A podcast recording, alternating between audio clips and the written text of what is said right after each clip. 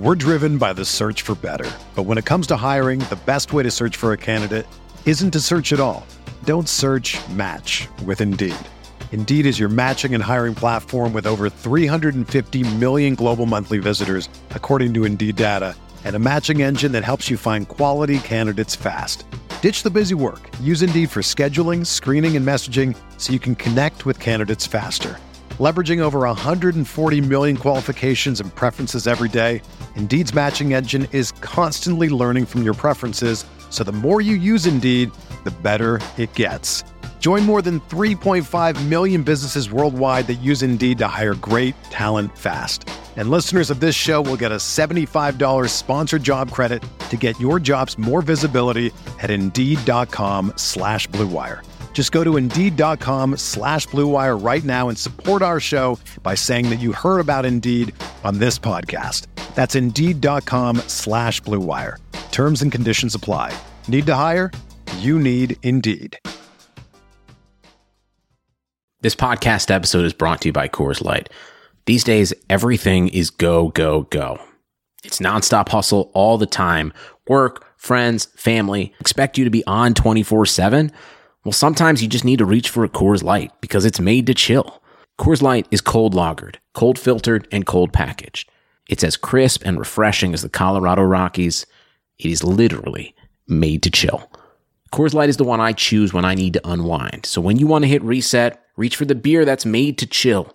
Get Coors Light in the new look delivered straight to your door with Drizzly or Instacart. Celebrate responsibly. Coors Brewing Company, Golden, Colorado. This podcast is brought to you by Bet Online. Bet Online, the fastest, easiest, and safest way to bet on all things sports. With March Madness, the Masters, and Major League Opening Day all right around the corner, BetOnline has all the latest news, scores, and odds to help you win big. The best part, you'll receive 50% welcome bonus with your first deposit. Head over to betonline.ag and use our promo code BLUEWIRE to revive your literal free money. Plus, signing up is a great way to support the podcast you're listening to in your ears right now. Again, that's promo code BLUEWIRE, all one word, when you sign up at betonline.ag. BetOnline, your online sportsbook experts. Blue Wire.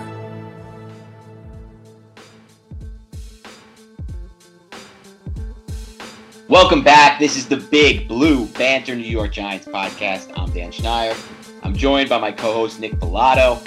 Happy to be here today because on today's podcast, we're going to dive into the latest in the Giants off-season front.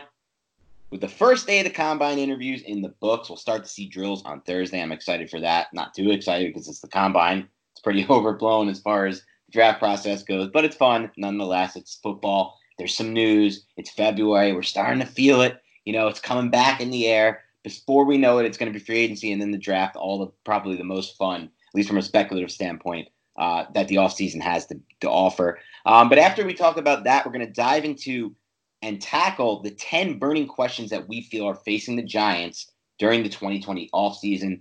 Uh, okay, Nick, let's start before we get there. Let's start by talking about today at the combine for the New York Giants. Uh, for starters, Nick, both head coach Joe Judge and general manager Dave Gettleman were scheduled to speak, and they did. This past offseason, Gettleman told us, told the fans, told the people in his exit, uh, I wouldn't call it an exit interview, in kind of the presser where he said he was coming back, he told us he wanted to change a few things about the last offseason season. And one of those was more appearances, more talking to the media, kind of like today, Nick. But I felt, honestly, as if he said less today than at any point during the last two combines. I don't think this is necessarily a bad thing especially because there are certainly concerns. The Giants tipped their interest in Daniel Jones and then in Saquon Barkley in the past two pre-draft processes and periods. But let's break down the key moments because again, didn't feel like we gleaned too much, Nick, but let's see what we can dig out of what we heard today. And let's start with Joe Judge. Obviously, this is probably the buzziest thing, and it's not even really about what he said. It's about what he didn't say. And he didn't provide any positive, fluffy sound bites on Daniel Jones, leading to the beat writers who needed those fluffy, positive quotes. Trust me, I've been in their position. You know, they didn't get those quotes, they didn't get the story. So there's a little panic there, but don't worry for them because the beat writers did eventually land some storylines about the New York Giants, a team who has the same GM who used the number six pick on that quarterback, who same quarterback who took over in week three as a rookie. But these articles that we've seen, we're seeing some spin now, Nick, about can the Giants trade said player? Uh, and that's Daniel Jones. So, Nick, what did you make of Judge's decision? What he said, the possibility of trading Daniel Jones? Where you at? Yeah, all that's clickbait, uh, ladies and gentlemen. Don't pay any attention to that. Joe Judge doesn't want to go in there and talk about this team and then just gush over a quarterback that he hasn't worked with yet. And it's not because he doubts him. It's because if he does that with Daniel Jones and then all those other beat writers will start asking him about Golden Tate and all these other players that are on the roster, and he doesn't want to give evaluations on those players either because he'll feel like he's obligated to since he already broke down Daniel Jones. So there's just no reason to go in it, say, hey, we're going in with a clean slate and just be that stern kind of leader, that individual that he's shown that he's been so far as the New York Giants head coach. So just do not read into that. Daniel Jones is the quarterback of the fucking New York Giants. But I saw the I saw the, the tweets and all that stuff started popping up with the beat writers, and I was like, ah, oh, geez, here we go again. This is all clickbait. Yeah, I don't want to go too far. I'm not going to use word clickbait and trash some of these writers. Uh, you know, I've been in a position where I've covered this this beat, this team. I understand where I don't want to say I understand, you know, where they're coming from, but I do, and you know, it is basically, you know, it. There are storylines. You need storylines for this to cover this team twenty four seven. It's a it's a rabid fan base. It's a rabid industry, and you know if you don't get the soundbite that you know Joe Judge coming out and saying I took this job because of Daniel Jones. If you're not going to get that, you can't do the positive fluff stuff. Got to dig. You got to dig somewhere, and that's kind of where we landed. But uh, at least today, it seems. But you know, I think I made my point clear when I kind of broke down the fact that we have the same GM in here, as New York Giants have the same GM in here that drafted Daniel Jones at number six overall, who got highly criticized for drafting him at number six overall, who said he had a conviction, and a guy who fell in love, fell in full bloom love with a player. That sounds like a player who's going to get traded to you. It certainly doesn't sound like a player who's going to get traded to me. Now, as for what Joe Judge did say, I got to be honest, I kind of liked it because this is really what it's all about. He, there are no more scholarship players on this team. There's, he doesn't want to talk up Daniel Jones or talk up Saquon Barkley or talk up Evan Engram for the next few months. So when they get in, people in the locker room are like, okay, Evan Engram's a focal point of this franchise. Okay, blah, blah, blah, blah. That has to be earned. That's what he's trying to preach. He wants everyone to come in with a slate that says, listen, let's not talk about what happened last year. Don't talk about what happened two years ago or even a year before that. This is about now. This is about moving forward. And really, it's about accepting that you know you don't want to embrace the sunk cost fallacy. You don't want to, you know, what happened in the past should not affect what will happen in the future for this football team. Now it's easier to preach now before you get back in the building because Saquon Barkley has been marketed by the league and marketed by the Giants. His he's hanging from a poster at the combine with Patrick Mahomes this year. So I mean, this is not somebody who's really on an even slate. Let's be honest, he's above that. But at the same time, I like what Judge is preaching. I like that I saw on social media a little bit earlier today before we started recording, Nick, uh, a little video of Evan Engram. They just he just went on a trip with Engram, Jones, Shepard, and Barkley, little four man hang. They were, I think, somewhere Barcelona, I think it was. Pretty sure, awesome, good for them. Happy to see that little bonding in the offseason. Those are the type of things that you know he'll be happy to see. Judge, obviously, he wants people to come in with relationships, and he wants a positive, cultured locker room. That's for sure. But what he doesn't want is players coming in looking up and having to climb their way up. There is no climb. It's just going to be about the best players and the players who are the most focused on helping them win. So to me, I like what I heard. But there's other news, and it revolves around Dave Gettleman, the general manager, who seemed to have mixed feelings, Nick, about the potential of trading the number four pick in the draft. Although, Nick, it can probably be viewed as progress that he said the team is open for business at pick four, especially considering Gettleman appeared to do the exact opposite in the 2018 pre draft process and during the 2018 draft, where he literally turned in the Barkley draft card in exactly five after five minutes. Only because the NFL told him and would allow him to turn it in right away when they were on the clock. But on the other hand, Gettleman did caution that trading back, especially trading back too far can haunt you. He referenced other decision makers who have regretted trading back in the past. He didn't provide any examples, but we'll have to take him his word on that. And listen, I'm sure he's right. I think there's examples on both sides of that because there's also examples like last draft where the Seattle Seahawks, you know, traded back from the number 21 pick, eventually landed DK Metcalf for one of those picks, who ended up being a better value than what they would have got with that one pick in the first round, plus netted several other picks. Um, so I mean, there's there's arguments on both sides there, Nick. But what did you make specifically of what Dave Gettleman said, and where does that leave you thinking on the where does that leave you thinking now from a standpoint of do you think there's a chance they're going to actually trade this pick or probably stay there and take the guy at four? Well, we know that Dave Gettleman kind of falls in love with his players, and we've seen it happen before. You just referenced the Saquon Barkley from a few years ago. So staying put is, I would say, the more likely scenario. But the exact quote that he used was, "Whatever we do is going to be in our best interest. Trading back has danger. We're at fall. What happens if we trade back to eight? There's only four players that we like. What if they're all gone? Now, what are you going to do? Trade back again? You could trade yourself back out of good players. I believe that Gettleman and the Giants scouting scouting staff will have more players in this draft that they have ranked higher than just four players at that point. So, because what I feel, where I feel the Giants would trade is those three picks that are directly behind them: the Dolphins, the Panthers, or the um, the Dolphins, the Panthers, and the uh, Falcons. Yeah, yeah. Wait, so, I'm sorry. Dolphins, Panthers, and and who'd you say? Uh, Chargers and or the Falcons, who are yeah. a little bit behind that as well. But uh, so I believe they would stay in that top ten range. So I don't feel like Dave Gettleman and that scouting staff will have a player because I believe guys like Mekhi Beck and Tristan Wirfs will still be around at that time. And I feel like the Giants, who knows what how they're going to view those players, but those are solid football players, solid options for the New York Giants. So I think it is a possibility that they will trade back. I don't think they're looking to trade back into like the 20s or do anything crazy like that, though. But this is Dave Gettleman here. And if he has that high grade on Isaiah Simmons or that high grade on Jedrick Wills or whoever, he's probably going to sit tight and select him if he feels comfortable, unless there's a huge package that he just cannot turn away. And it's going to come down to the medicals of Tua, how people view Justin Herbert, a lot of variables that don't necessarily have to do with the Giants to see if that actually comes to fruition. Yeah, I think it's interesting, Nick, because you know I think that for now, I think there's a much better chance than there has been in the first two years of this thing with Gettleman of trading back. I really am starting to feel like there's a solid chance now.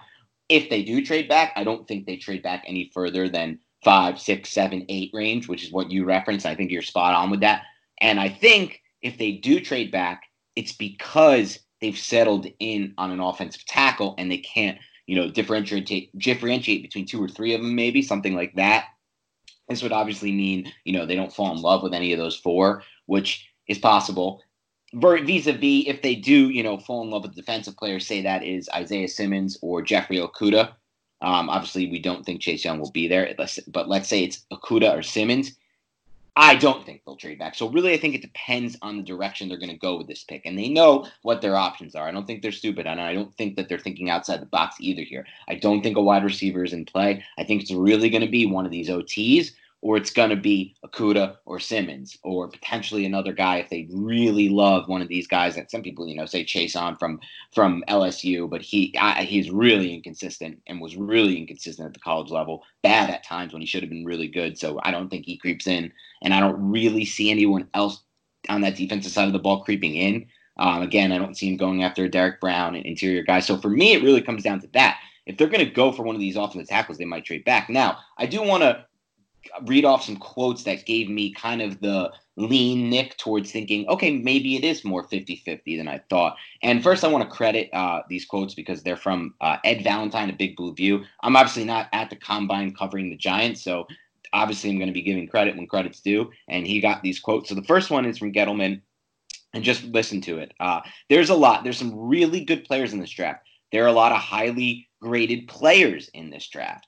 So if there's a lot of highly graded players, that would seem to be Nick that maybe there's more than four, maybe there's more than five, six, and maybe there's seven or eight, and then you can start to see a potential trade. He said, "We're all creatures of what we've done, all of our experiences. We have tried to trade. I've tried to trade back, but the value wasn't there. And there was a player there that we really liked. I've seen teams trade themselves away from really good players. And maybe while it hasn't scarred me, I've seen what it's done to those teams. And that's just something I have in my head. So there's a little bit of negative, little pushback towards not trading. But then he said, yes. Well, uh, according to Ed Valentine, he simply said yes when asked if the quality at the top of this draft class might make him more inclined to listen to offers. And remember, a yes from Gettleman, a straight up yes from Gettleman, is like the truth. I mean, this guy didn't lie when asked about Barkley. He didn't lie when asked about Daniel Jones. He's not lying. He's like telling the truth. I don't think it's a good idea, but he tells the truth a lot during this process, this pre-draft process. Um, you know, didn't didn't hold his tongue with Barkley or Jones. So that's a simple yes. And then he said,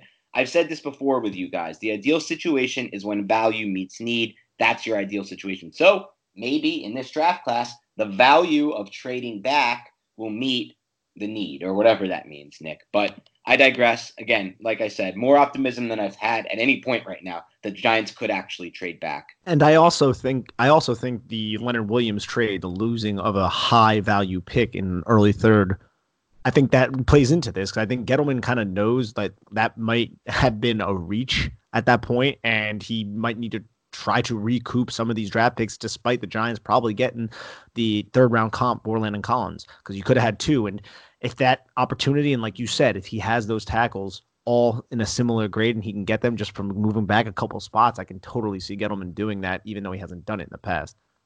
Yeah, no doubt. And that's a great point, Nick. The the loss of that pick, that's a great point. One thing that uh, just popped in my head when you said that, Nick, is I feel like it's a little bit of a dangerous game, like to move back. And that's so let's say you're like Gettleman, you're moving back from four to eight once you do that, you're kind of signaling that you want one of these tackles, and it kind of opens other teams up to trading above you, seven or six maybe for a tackle. But honestly, the more you know, that's one concern. But there's so many tackles. If there really are those four tackles, they're in good shape there with plenty, you know, of supply. And also, I really don't feel like the teams are going to trade up for a tackle. They're more likely to trade up for a quarterback, Love, Herbert, depending on who. Um, Tua, we I at least expect will be the third pick via trade, but we'll see what happens there. I'm really hoping the Lions fall in love with a player there um, and take a player there, and Tua stays on the board at four. That's really when the Giants might start hearing like really good offers coming in. Really if, good offers. If that were the case, that would be so excellent for the New York Giants because the haul, like the trade value chart's one thing, but the fact that you can leverage at least three teams against each other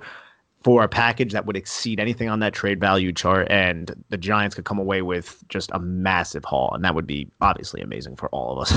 yeah, that's probably the best case scenario for this team. Tua on the board at four, because uh, I really do think some good calls will come in as long as you know Gettleman will field them. So, Nick, what did you also make of Gettleman's comments? His kind of crystal ball prediction that the best edge pass rushers who we're expecting to hit free agency will actually be franchise tagged and not hit the market. What did you make of those comments? What do you think that says? Does that hint or foreshadow anything in the future regarding the Giants' pursuit of edge rushers in free agency or the draft?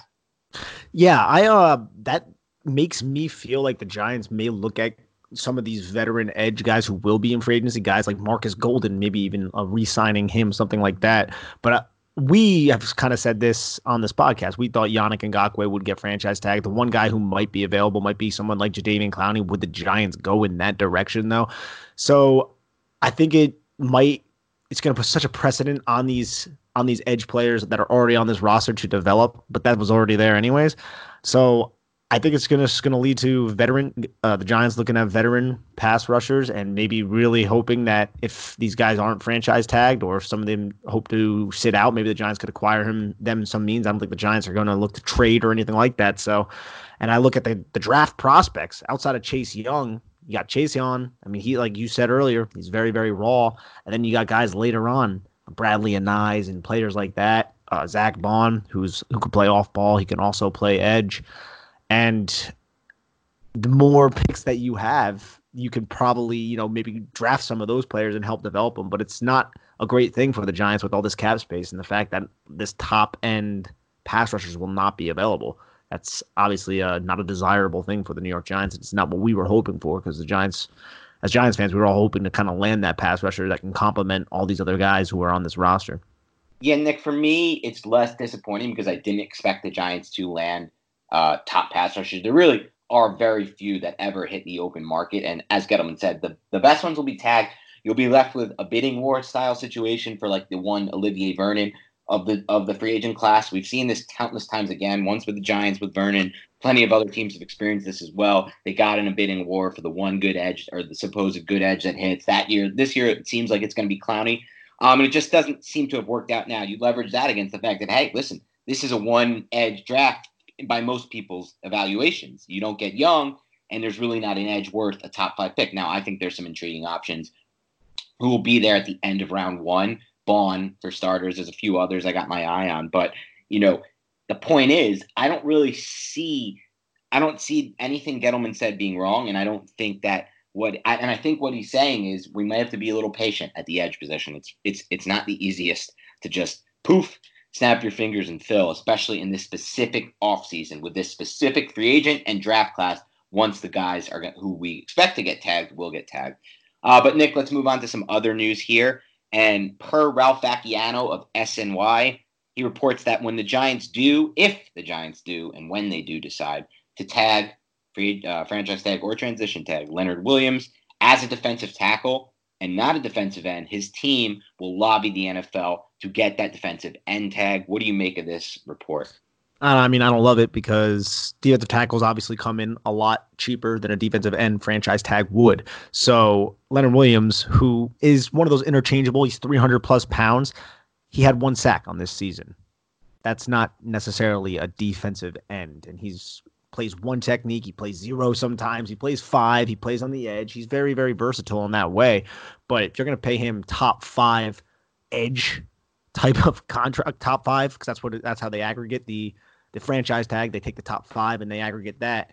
That's going to be a lot of freaking money. And I don't know if that would be. Uh, I mean, it's only a one year thing, but he's more of a defensive tackle. He's more of an interior defensive lineman. So the Giants would just be in a really sticky situation. And as Gettleman said earlier, he said he's going to get killed.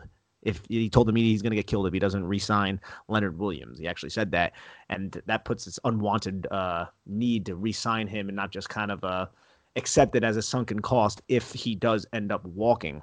And I've been open about I think Leonard Williams is a very talented player, but I don't really want him making a an ass load of money. And I just think that his camp has all the leverage here, so they can do this. Yeah, I think I'm in a little bit of a different boat there than you, Nick, because first of all, I don't even know if he would win this. I think they'd probably say he's an, he's an interior guy, a tackle. But even if they did, I'm not really worried about an investment for next season because the Giants are going to be in such a luxurious salary cap spot. There's just no yeah. way. It's just the way free agency and the offseason works. There's no way they're going to ever be anywhere but like 25, 30, to 30 million under the cap in my estimation especially if they do sign these long-term deals because the way they structure these deals is for the first year never has a major cap hit on these new deals. You look at sterling shepard's contract and really any of the big contracts the giants have signed over the last three four five however many years they're structured in a way where the cap hit is usually for the most part i've almost never seen it not uh, smaller in the first year. So with that said you know a few extra million against the cap and obviously guaranteed whatever. Hopefully, he doesn't get hurt. But a few extra million against the cap this year is not that big of a deal. More importantly, I think he does make a major impact on this defense that's not always seen in the box score, and you definitely need him back for next season. So I would rather pay him the extra money and not have to commit to a long term deal uh, and make him prove it. But we'll see where they go there, Nick. Um, any any other comments on that before we move on to a little non New York Giants news? Yeah, no, I mean, I think you articulated yourself well with that because I would like for uh, Leonard Williams to be on the roster as well. It's just it's just one of those it's a pickle between his camp and the Giants, and it's just it's not a great look. No, no doubt, no, no. doubt. Yeah. Uh, it is what it is. They put themselves in this position by inexplicably exactly. trading for him last. I mean, Jesus, they could walk into this offseason, get the first damn meeting with Leonard Williams, and give him a big contract, bigger offer than anyone's going to give him, and say, listen, you don't got to move your family. You can stay in your apartment. You don't have to move anywhere. You're coming across, you're going from the Jets to the Giants. They could have done all this, and they would have had that top 70 draft pick that they can use on a just unbelievable amount of talent in the top 75 of this class. But Nope, they didn't, and we're left here. And they gotta. It, it it's not a sunk cost thing to me because I think he's a really big impact defender, and I don't think they're gonna find one like him uh, on the free agent market. So I do believe he should be resigned. We'll see where it goes there. But the last, before we move on to the ten burning questions, Nick, um, I wanted to know if you caught a little non-Giants news from today's combine match. the Baker Mayfield hot mic incident. Did you hear anything about that? Yeah, I believe I did hear a little bit about that. I heard uh, good old uh, Tony Grossi, who's a writer. Allegedly. Yeah, allegedly. I sure, I don't know for sure if it was Tony Grossi. I think we think it was him. Allegedly. Oh, I thought I thought that was confirmed. I don't know if it was confirmed. I think we're best off saying allegedly. Okay, we'll say allegedly, ladies and gentlemen. But yeah, so he allegedly called Baker Mayfield a slur for very, very short people. That starts with an M and rhymes with Bridget. Yeah. And uh, it got caught on air. So if yeah. you if you ever do live radio or anything that is live, you probably shouldn't say anything derogatory or offensive next to a live mic because uh, yeah, so way to get suspended. A little, a little more context on this. A little more context on this. So Grossi has had his run-ins, I think, Nick, with yes, Baker Mayfield in the past, and with several Browns players and Browns media, whatever. He does a radio show. He's ESPN's uh, reporter for the team, which is an awesome job to have. Something I wouldn't want him to lose. I'm hoping this doesn't lead to him getting fired. I am yeah, that'd be that'd very, be very, very big believer that outrage culture in this country sucks. Unfortunately, I'm not that into it. Sorry, it's I won't get into that, but I hope this doesn't lead to that. Having said that, it sucks because it might, and if it does, it's not totally out of character for ESPN or any company to move on from somebody because what actually happened was he was doing a radio show. He thought his mic was off. It wasn't. Someone caught him with a hot mic saying, "Oh my God, this kid Joe Burrow is awesome. We just we missed on Joe Burrow. This guy's you know he's a Browns reporter. We missed on Burrow. Who we missed on year before? Mahomes. Blah blah. He's going over all the quarterbacks we missed. And what do we got? We got a fucking we got an effing midget. He says. Speaking of Baker Mayfield, the six foot quarterback. So a, a little bit more context there, and you guys can make what you want of it, but you know, a disappointing moment for him, I'm sure, and it's probably going to lead to some some repercussions, but I thought it was one of the crazier things to happen from today's combine. yeah, yeah, definitely uh, check your microphones there, ladies and gentlemen. Yeah, gotta check them. All right, now we'll dive into the ten burning questions facing the New York Giants during the 2020 offseason. Couple qualifiers before we dive right in. For starters, this list is in no order. They're all important and they all need to be answered by this franchise. In addition to that, this list is a combination of the Nick and Dan Brain Trust crafted separately. So you get a little bit about what both of us are thinking. So let's dive right in. Nick, get us started. What's the first question? All right, question one. Do the Giants have a defensive player currently on the roster who can serve as a consistent playmaker? This is, in my opinion, Nick, top three if we were going to rank these burning questions one, two, because this kind of comes back to why I'm leaning Simmons with the fourth pick, Nick, or you know, leaning toward going out there and getting a player like I don't know Byron Jones. And I really don't even consider a defensive playmaker, more just an awesome defensive boundary corner who doesn't let anything come his way. But like they need, to me, they need a playmaker. Either has to be at the second level or the deep half with at the safety position, or you know strong safety where they got to hope that somebody like Peppers comes into that role, or you know off the edge. So to me, getting a guy like Jones, who I feel is probably the best actual overall player on the free agent market, all things considered, age, injury concerns. He's only missed one game, I think, in his whole career. He's 26.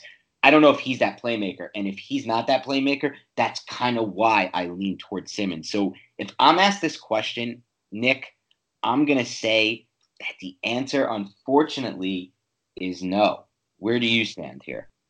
I agree with you with the um, caveat, I guess, that these players, like Jabril Peppers, plays a very important role for the defense. But again, he's I don't want to say he's limited, but like he's not going to be that deep half guy that we've been kind of just pontificating about for the last three months.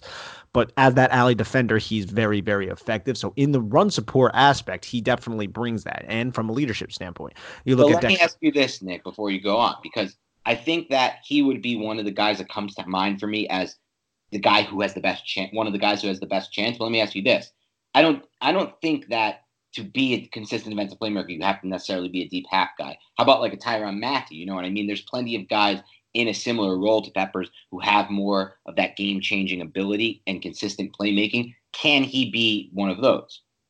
If he could stay healthy, I think he could be. I think there's upside there for him to be. I think Dexter Lawrence definitely has that upside as well, as does even Dalvin Tomlinson. It's just those guys aren't uh, they they can get pressure, but that's not their main thing. They're more stout against the run. And then I look at uh, DeAndre Baker. I think if you add someone like Jones in free agency, that's just going to maximize Baker. He's not going to be on number ones, and then he can kind of continue to develop in this more simplified defense. So if you're talking about Isaiah Simmons type of uh, players, if you're talking about Derwin James type players, I would say no. But I think there are just a lot of just core pieces here that all together can formulate a defense where it's it can be good in a couple years.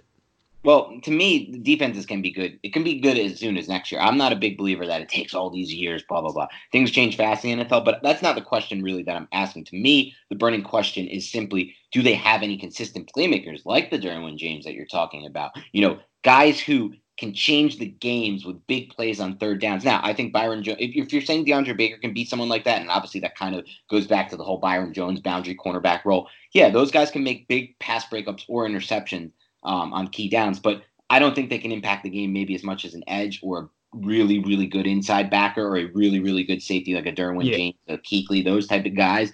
And I guess the question becomes, Nick, if you think that you know, all, you know, you're mentioning guys like Dexter Lawrence, so I actually think does get much better pressure than people realize. As I've been going back, I've been trying to start to watch. Me and Nick are both trying to we're, we're in the early stages. There's still a lot of work to go, but we're both rewatching some all 22 on the Giants. And for me, some things I've noticed are just Dexter Lawrence is pushing the pocket a lot more than people realize. But you know, I'm not when you when you mention something like Dalvin Tomlinson, it kind of goes away from me from the question, which leads me more to a two part question here, Nick, and I'll kind of throw it back on you. Do you think that a defense like the Giants or any defense needs a consistent playmaker? Because when you start to talk about guys like Dalvin Tomlinson and Dexter Lawrence, and you know even Peppers doing his role, it kind of sways away from really where I was directing the question. So that's kind of the second thing I would ask you.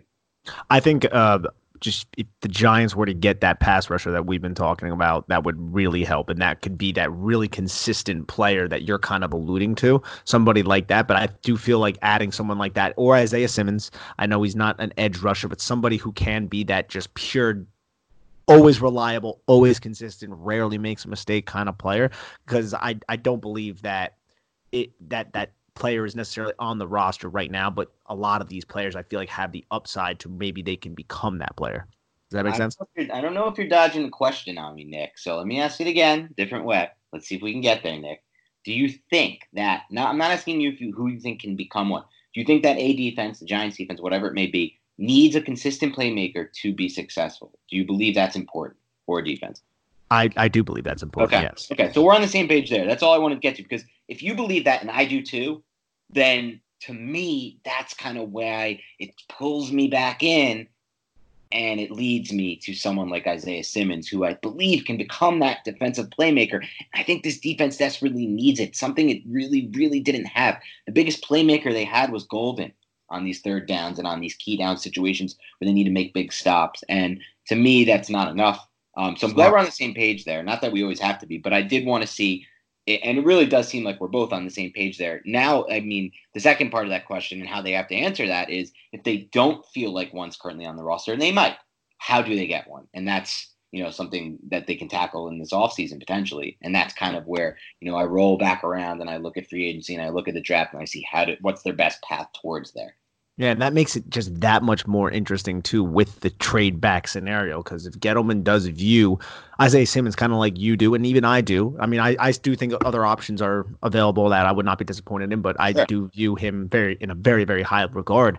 It's does Gettleman just stay put, or will he even try to trade back to say seven or something like that and risk losing him? And I think that just uh, makes the whole draft drama just that much more interesting. But next question in the context of Jason Garrett's system, which Giants skill player is most important for Daniel Jones's development? I love this question. This was a Nick special. Um, so this is really interesting for me. If they had, um, let's say, I don't know, a Mekhi Becton on this roster, I'm going to say Becton. I really, that's how strongly I believe in offensive line. But they don't. And I'm not going to say Will Hernandez yet, especially not after last season, and he's a guard. What I'm going to say here for me, Nick, is going to be Darius Slayton. I do believe that Darius Slayton is the most important player for Daniel Jones' development. One, for starters, because I'm putting it in the context of Jason Garrett's system.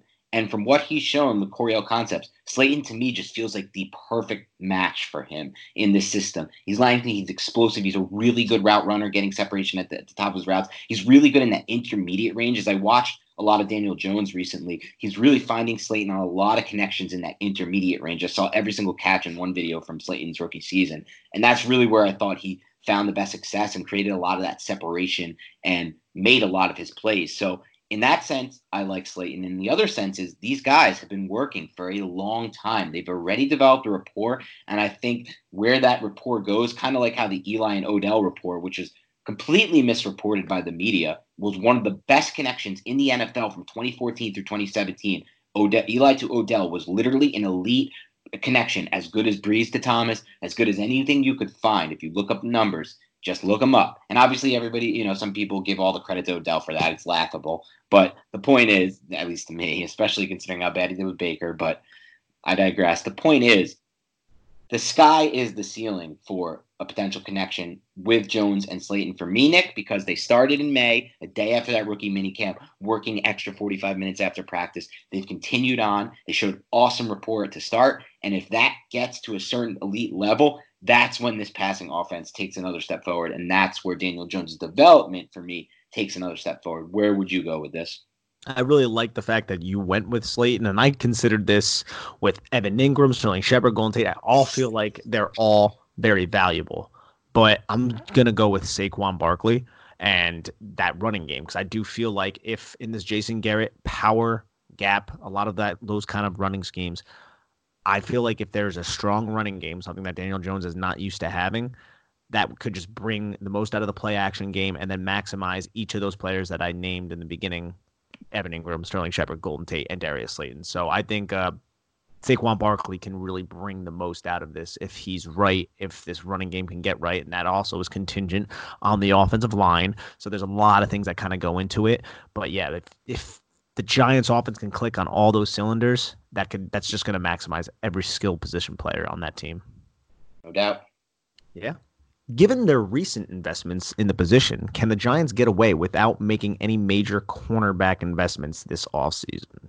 This like, is an interesting one because they did recently, you know, invest in a first rounder who they traded up for, DeAndre Baker, um, a fourth rounder, early fourth round. The Giants had one of the first picks in the fourth round. Julian Love, who they like a lot. They used an early third supplemental pick, which resulted in losing an early third for Sam Beal.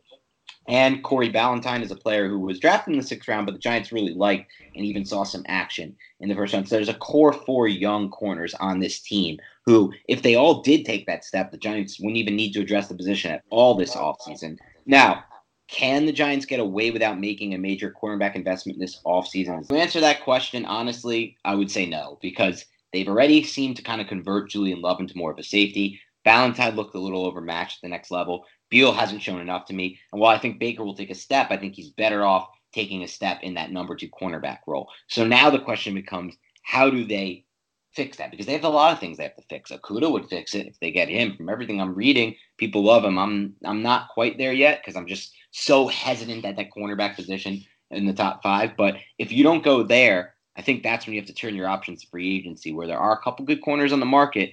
And that's kind of where I think, okay, you got a 26 year old Byron Jones about to hit the market. Pay him the money, make him the highest paid corner in the NFL, and get him on this team. And that's kind of why he's one of my, if not my top targets this this offseason in free agency. How about you, Nick? I actually 100% agree with you. And I do believe Byron Jones is one of my top ones as well, especially with the fact that a lot of these edge prospects are going to be locked up, according to Dave Gettleman. So I think it's it's imperative to add a somebody to help that cornerback room. And I know that's weird to to think about because Sam Beal, you invested that third round pick in the supplementary draft for him. He's been dinged up and he just hasn't shown that yet. And then you're really just putting everything on DeAndre Baker, who had an up and down year, and I I still have a lot of promise for Baker. But if he gets injured, what are, you, what are you looking at right now? Corey Ballentine and Sam Beal, who's another off injured guy. And I I just feel like there's so much youth there, and you need to kind of add somebody that these players can look up to, somebody who is very solid. And I think Byron Jones is that player. That's that's the kind of guy that you need to look for. And there's other guys who will be available. I mean, Prince Amukamara was just cut. You got guys like Bradley Roby, Logan Ryan, uh, to, to name some. I know Chris Harris is available. I'm, I'm, not sure if I'm as big on him as a lot of other people are, but th- there are some options out there. Yeah, I mean, to me, I, I think that's kind of the issue with it, Nick. I think it's kind of a one man market with Byron Jones. You could, Chris Harris is a great player, even though obviously he's older. He's still a great player, but he's a slot guy, and he was best in the slot. He's played outside, but he's best in the slot. Norman's Wash, Logan Ryan, another slot guy. This is not what the Giants need. They need a boundary guy. Bradley Roby's a little bit intriguing. That I'm not that intrigued. So if it's a one man class and you get in a bidding war, I'm fine going in that direction personally and making him the highest paid corner. But I just just so you know, a lot of other teams are going to be fine with that too because he's a 26 year old who's missed only one game in his career. So it's tough. It, it leads you back to this whole process. And and later I'll kind of give another concern there, and it has to do with them missing out on another position. But before we get there, let let's just leave it at that. I mean, the point is it's going to be a very contested market, Nick, and I think it's easier said than done. At least is that if that hopefully makes it a little clearer. Yeah, yeah, definitely. And uh, I want to ask you the same question, only with the offensive line. Do you think the Giants can get away without making any uh, major offensive line investments this offseason? So this is where I guess I kind of I won't say disagree with the masses, but let's look at the reality situation. They're not going to find an edge, a number one corner, a deep half safety, an inside linebacker, an offensive tackle, a right tackle, a left tackle, and a center, and a receiver to boot. Let's just throw in in one offseason. They're going to have to give up on some of these. It's all about what's the best thing to give up on now based on the need, uh, uh based, I'm sorry, the value at the position and the need of what's important. And for as far as the need of importance goes, for me, the offensive line is further down the list than deep half safety and number one corner, and even to some degree for me, and uh, certainly edge, and even to some degree inside backer. I don't, I don't like Solder's obviously not the answer at left tackle, but they were kind of fine with with Remmers. And, and, and if you break these guys down individually, they weren't great. Um, Hernandez struggled last year. Solder, Remmers at times they were over. You know, Halapio struggled with power and strength at the, at the pivot, and obviously Zeitler was a solid player. But as a whole, they really weren't bad. Jones had decent amount of time most of the time. Um, you know, it wasn't great, but it was kind of better than some of what you saw from teams who would pick on the cornerback situation for the Giants, or teams who would pick on the deep half roll and throw balls over the top that seemed to go, or even at inside backer matchups with Ogletree and coverage. Um, so when you kind of break it down from that standpoint, I think it's kind of like they're all concerns, they're all major holes and weaknesses for me, Nick. But I think it's like the best of the worst is kind of how I would describe it. Where do you stand? Yeah, it depends on what you consider a major investment. I I feel the Giants should try to draft a center uh, high in this draft. Again, uh, it depends. Is Cushenberry going to be there at that second pick? Can you get Ismael in the fourth round or something like that, the kid from San Diego State? Is that necessarily a huge investment if it's a day three pick? But I do feel like adding bodies to that offensive line at some point in this draft that has a lot of value, not just the seventh round, is something that should be important. And even if the Isaiah Simmons thing falls through. Jedrick Wills, Mekhi Becton, whomever, Tristan Wirfs in the first round. I'm not opposed to that. So I would say yes, you could add. Um, I I think they should if that opportunity presents itself. And I mean that's kind of where you factor in the potential you can make from trading back and getting more picks, still landing that offensive tackle, but then also taking a swing on a corner who you hope can maybe you know have a no trans, you know, an easy transition to the NFL, which we've seen before. Um, or you know, same thing goes for the deep half safety position if you go ahead and say fill a corner in free agency. So there's a lot of different routes here and a lot of different ways they can go about it. Yeah, no doubt, man. Okay, question five. Is there any reason the Giants shouldn't be among the biggest spenders in free agency? Can we trust Dave Gettleman if he's active in free agency? So that's a two part question here, Nick. I, I like it. I'll start by saying no, there's no reason the Giants shouldn't be among the biggest spenders. I obviously have a pretty different view than some people on this because some people have been what I consider slaves to the salary cap narrative that they've that that they've heard. I used to be one of you. So it's not like I wasn't there at one point. I used to believe in the salary cap a lot more than I do now, especially now that I read today that um, they expect the cap to go up in the next two years yeah. by I think 30 million, which is going to be crazy. Um, the Giants, after cuts that we assume, are going to have 86 million in cap space a quarterback on a rookie deal for another four seasons, a running back on a rookie deal for another three seasons. And those are your two focal points. And hopefully Hernandez becomes one of them too. So now you have a guard for another couple seasons. They have all the reason to spend now. They're going to have four top five in cap space with those qualifiers of not having to pay their quarterback or running back for, or, you know, focal point of the offense, Barkley, for a long time. It's time to spend now. They're going to have no money invested in this defense all these contracts are going to be easy to get out of eventually in three years, four years max. if they don't work out, which they probably will. Um, or, I'm sorry, I shouldn't say they probably will, but would you give yourself a better chance that they will if you get if you target the specific players who are coming off their rookie deals, obviously, and you know don't have as much of an injury history, things like that. But to me, there's no reason now. Can we trust Dave Gettleman to be active in free agency? Uh, um, no, I can't trust him, Nick. But I can hope. I can hope that he sees this clearly enough to know that he's in a position to be one of the biggest players in this free agency, even if you know he's failed in the past.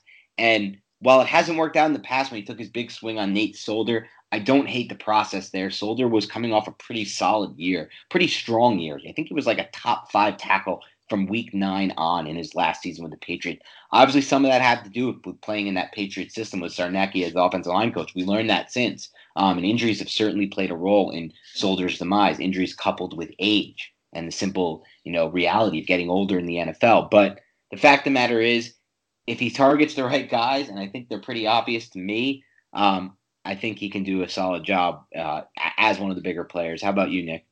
Yeah. See, I um, I think he will be active because I feel he just gets that fire on his ass right now, and that seat is really, really hot. And I think he knows, like, hey, I have a quarterback on his rookie deal. I have a running back who's getting paid what top five dollar right now, but he's going to be getting paid so much more when his contract is up. Let me get this roster, this defense back to championship level while I still have a freaking job. So I do feel like Dave Gettleman will be active now. Can we trust that he's going to do the right things?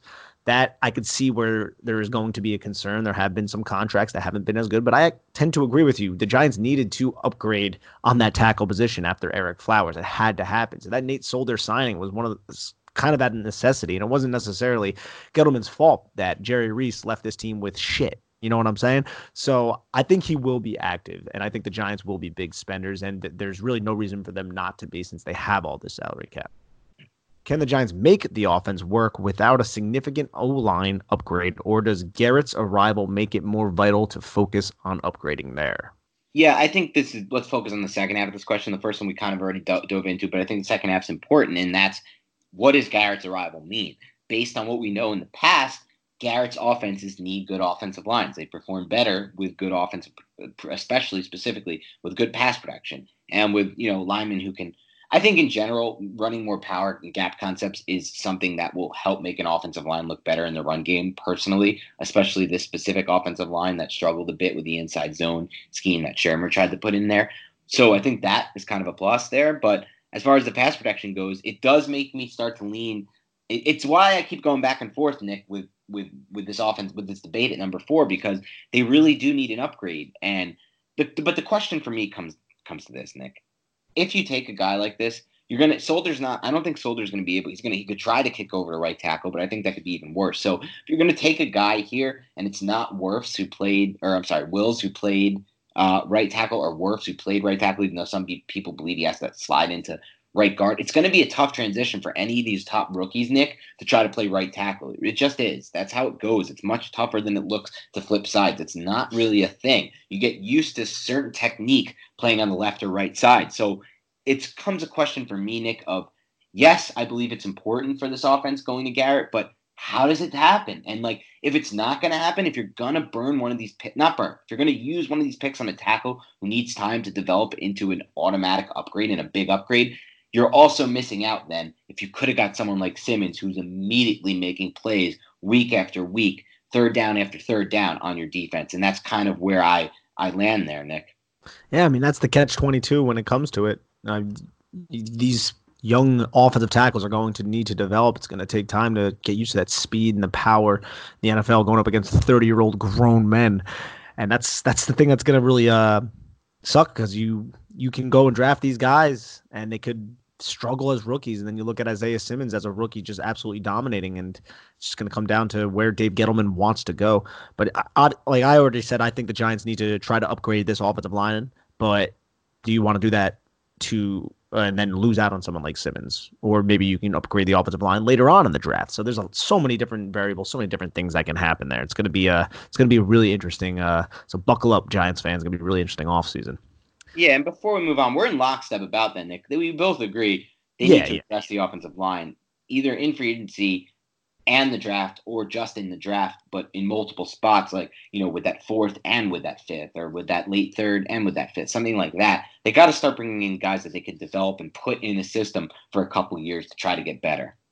I, I 100% agree. Now, speaking of the offensive line, Dan, do you believe Will Hernandez can take that leap forward in year three? And to me, this is kind of a make it break year for this player and become an anchor on this line and maybe even the best offensive lineman on the Giants?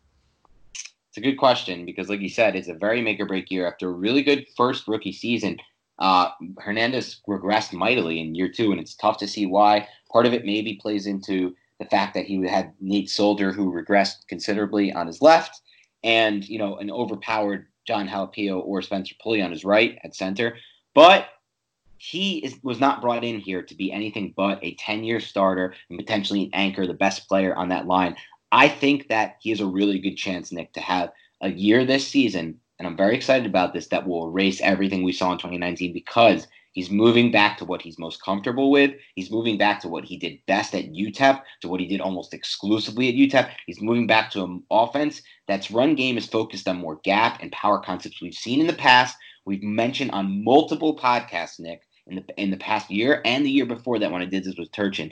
Plays that we pointed out that on all 22 we said, "Oh, did you see that one, Nick?" When Hernandez pulled and made the key block to seal a big Barkley run. So to me, this is it. He's going to come in focused. He's going to come in in awesome shape, hopefully healthy, and I think this will click for Hernandez in year three with obviously an upgrade, not an upgrade, but a change in the offensive blocking scheme. And if you put a guy like Becton to his on his left, or if you put a guy, a guy like Cushenberry at the pivot position starting there week one, it's only going to give him a better chance to realize and reach his ceiling. I 100% agree. And I still think Zeitler might be uh, the best lineman at the end of this year, but I think Will Hernandez is in for a huge upgrade. And I think by the end of next season, if we're not like singing his praises, then it's going to be a real big problem because that might have been a wasted second round pick if he doesn't kind of show that progression here. So I think he's in for a huge year as well. What do they have, the New York Giants, that is, in Lorenzo Carter and Oshane Ximines outside of Bettcher's system? And this is a two part question. What does that mean for free agency and draft plans? Yeah, I mean, it goes back to what we talked about before with Gettleman and the edge guys. And it's, listen, there's some hope, there's some optimism, at least on my end, that Carter specifically is going to be much better in Graham's system than he was in Bettcher's. I don't think the Bettcher system was a good fit for him. I think he's the kind of guy you need to have more committed to, you know, in different lined up in different positions before the snap where his role is more defined as a pass rusher and he is going forward as a pass rusher. He needs the reps, really is what it comes down to for me. He needs the reps. And that'll kind of give me a better idea of what we'll have in there. For me, I don't think you can bank on your offseason plans and free agency or draft on Carter or Ximines. I think you need to use them as more of lot not lottery picks, but more of your you know, developmental players who are you're not counting on for big roles, um, at least not in 2020. And for me, part of that is because I think Ximines has a little bit of a limited skill set, not too limited. I think he's a solid player, could get better, um, has great motor. And but as far as Carter, I think he's raw and he needs the reps. For me, it really comes down to that. He needs the reps as a specific pass rusher because while Ximines has uh, came into the NFL with multiple moves, I feel like Carter a lot of times when I watch around the edge he'll win with that athleticism at times, but then there's times where he's just not setting up the offensive lineman right, and he's not using enough. He's not using the right move to get to the quarterback. Yeah, I agree with that. When it comes to Carter, I do feel. I mean, he he played a lot as like the Leo, uh, and then on the right side, the Rio, I guess you would call it, for uh, James Bettcher's scheme. So he was on the edge, but I don't feel like he was always just attacking downhill, and that's what I feel like he needs right. to do more of to kind of help develop. And yeah, his repertoire isn't as advanced as Ximines, but I feel like Carter is just the better athlete. The flex, he's more flexible. I don't want to necessarily say he's more explosive than Ximines because I do feel like Ximines has some solid explosiveness as well. But that's not the question. The question is, how can these players really impact and what should it how will it impact the free agency and the draft i don't feel like it really should because i feel like you should view both these players as players that you're hoping will develop but they're not quite there yet so you need to kind of uh, draft that way and go after free agents that way as well because they haven't necessarily shown the consistent ability to be the players that I feel Dave Gettleman hoped that they would be at this point. Yep. We're lockstep there. Yeah, I know, and I, I really hope Lorenzo. I was a big Lorenzo Carter guy coming out of Georgia, so I really hope he takes that step. But we'll see. This season is that's another make or break year for for another player that I really liked coming out. Okay, is there an answer at deep half safety on this roster? If not, is it worth passing on free agents at the position in this draft class? Yeah, I mean, this is what it comes down to for me because I am a big believer in two things. One, the deep half safety role impacts, alters, changes the way defenses play. Defenses are uh, changes efficiency of defenses across the board. Every defense I see with a good deep half safety seems to be one of the better defenses in the NFL. I can't find too many who aren't operating that. Last year, some of the most, some of the highest graded and best deep half safeties were Anthony Harris on one of the best defenses in the NFL, the Vikings. Uh, um, sorry, Earl Thomas on the on a Ravens defense that over the second half was one of the best, if not the best, in the NFL. The best deep half safeties seem to be playing, at least in my mind, for some of the better teams. Um, so now not only do I view it as an important position, I also believe it's one of the scarcest positions in the NFL. They're extremely difficult to locate in the draft. And so for me, it's not worth passing. Now, I think the Giants, there is a world where the Giants can go out there and spend big money, especially with Janoris Jenkins now off the books, especially with Landon Collins off the books. That was a guy who, if they had signed him one year earlier when they liked him before all the drama in the locker room that they believed he was kind of a part of the, oh, you know, people don't realize part of the reason they moved on from Landon was because he's tied in with all that Odell stuff that they didn't like going on with the culture. Um, and if, you know, they didn't pay Landon though, and they didn't pay, and they're not paying Janoris. So I do believe there's room, Nick, for two big contracts in that secondary, especially when you consider they don't have to pay Peppers yet and they don't have to pay Baker yet. So if you go out there and you get Byron Jones and you get Anthony Harris, you sign him to a big deal at half to play your half safety. Simmons is going to get franchise tag for the Broncos, so he's off the market. But even if you go out and get like a McCour- uh, I'm sorry, a Byron Jones and then a McCourty on a smaller, shorter deal, but you know, top of the money, who top of the market money, who cares? You have the cap space. I think you got to do that. I, I there's guys I like in this class, Nick. This is a pretty good safety class. There will be guys that I like at, at with that second round pick. There's probably maybe going to be a guy I like there with that late third, Nick. But guess what? There's so many positions I want to take there with that second round pick. There's I inside know. backers I love. There's centers I love. Maybe a tackle I love. Maybe an edge I like there. A bond, whatever it may be.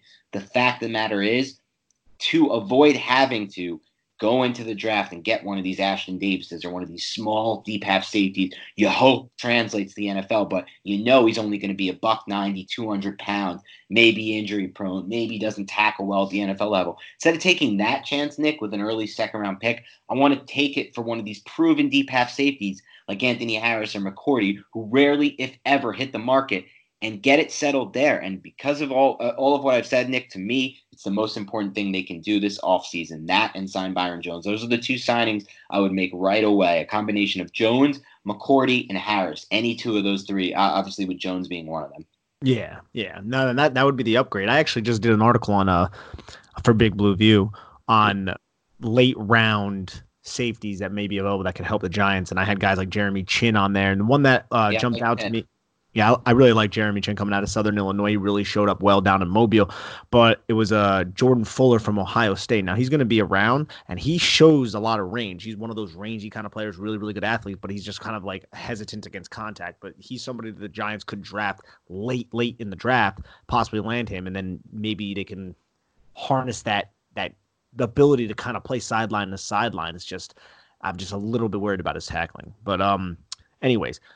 I had a little just like going back through film. I've been watching a lot of film and stuff. And I should start putting clips up on Twitter and stuff like that. But what if Jordan Love has that capability to actually play deep half?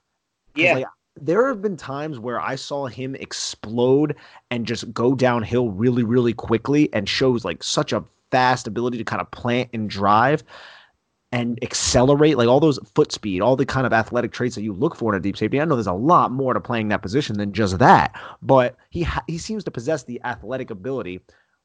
Well, maybe he just because it, it kind of took him a while to kind of break into the lineup, anyways. Maybe he just didn't have that mental side of how to like play center field and how to judge angles and do all those kind of things.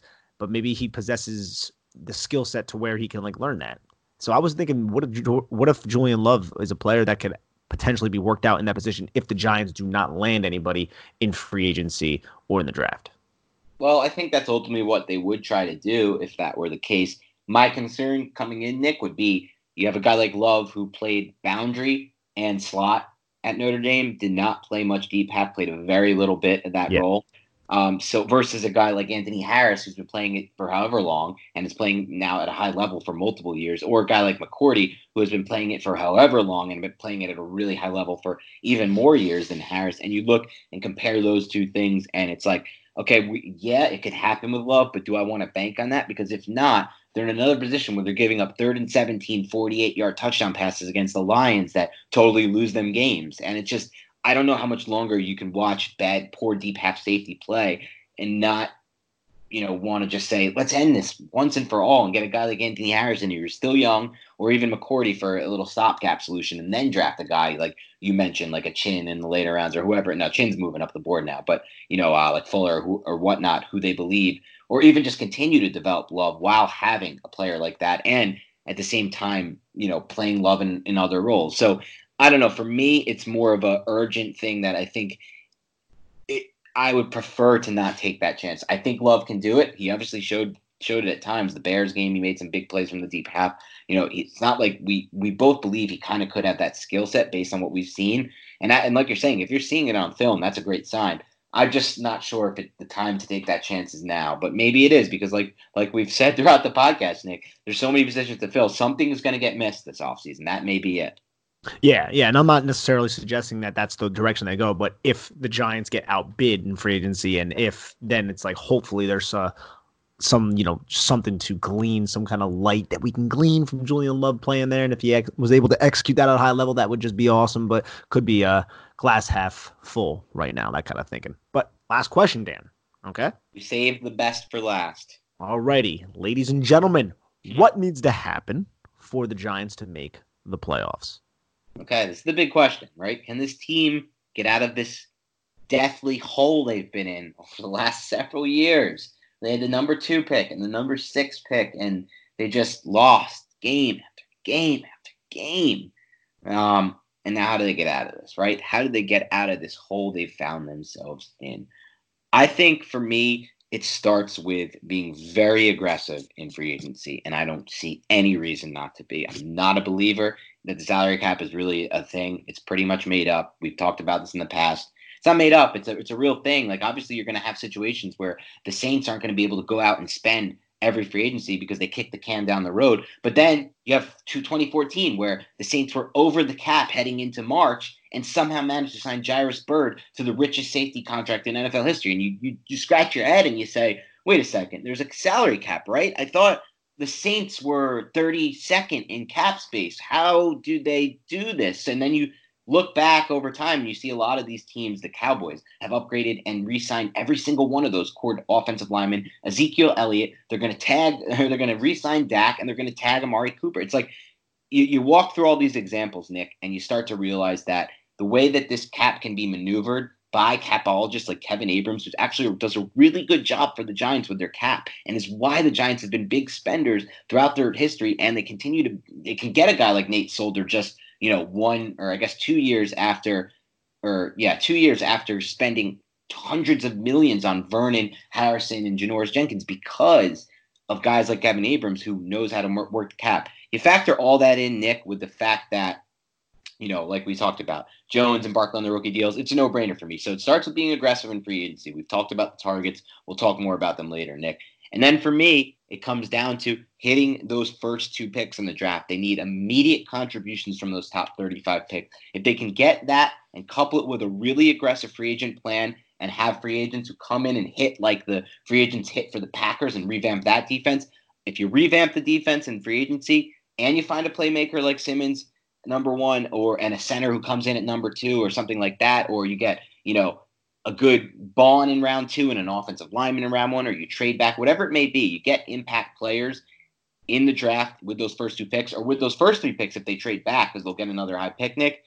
That's the plan for me. That's the progress. That's the that's the path towards the playoffs. How about you? I 100% agree that, and it's just the further development. You have a new coaching staff coming in, so the further development of these younger players whose potential is high, but maybe has just not the potential has not been reached yet. So Right. you're talking about you know Ximines, who's still young, uh, Dexter Lawrence, who's still young, uh, but mainly Lorenzo Carter, Will Hernandez in the new gap power scheme we were talking about, and then B.J. Hill, players like that. And I feel like you said, you have to address a lot of these holes that are on the roster. They might not be able to address them all, but you have to at least go out, spend big money, draft well, and nail those draft picks and have those rookies be impact players and still kind of bring in other pieces that can just play really solid roles. The Giants signed Marcus Golden last year. No one expected 10 sacks out of him, and he was able to develop it. The Giants can go out and do things like that again and kind of nail low like even Mike Remmers he was able to start what 14 games and he made 2.5 million dollars and I know he wasn't excellent by any means but he wasn't he was better than the left tackle the Giants had I know that's not saying much but I feel the Giants can go out and land some of those veteran prove it deals and those guys play to the level of what their potential could be. And That's another way to kind of get them there in a division that was really, really weak uh, this past season. Doesn't mean it's going to be weak again. A lot of turnover in the NFL, but well, Giants could be on the up and up. Yeah, it's gonna. You know, there's a lot of factors that still have to come into play for them to get there. And obviously, you didn't even mention the development of Daniel Jones. That's probably the biggest one, right? I mean, he can Definitely. mask a lot of deficiencies on a, a lot of different positions. So we'll see where that goes. But it's going to be an exciting offseason. It basically already is, and we're not even started yet. So keep it locked in with the Big Blue Banter podcast. If you want to interact with us more, you can follow us on Twitter at Dan Schneider NFL. Nick, tell us where they can follow you. Yes, I'm at Nick Falato. That's it. Just N I C K F A L A T O. So go ahead, continue the conversation with us on Twitter. If you want to show your support for the Big Blue Banter podcast, if you like it, tell your friends about it. Tell your family. Tell any Giants fan you know. If you talk about the Giants on a message board or on Twitter or anywhere, spread the word. Talk, tell, tell them about the Big Blue Banter podcast. And you could also help us by downloading the podcast on iTunes if you listen there or wherever you listen. Make sure you hit the download button. That's the key. Subscribe, give us a rating and review on iTunes. The rating and reviews on iTunes have been awesome. Thank you to everyone who has done that. That really helps us grow the show and get us in front of more Giants fans. We wanted the show to grow organically, uh, but we also want you know help from our listeners because that's basically the best way we can get you more content and better content in the future. So as we move forward, keep it locked and loaded here, um, and we'll we'll talk to you soon.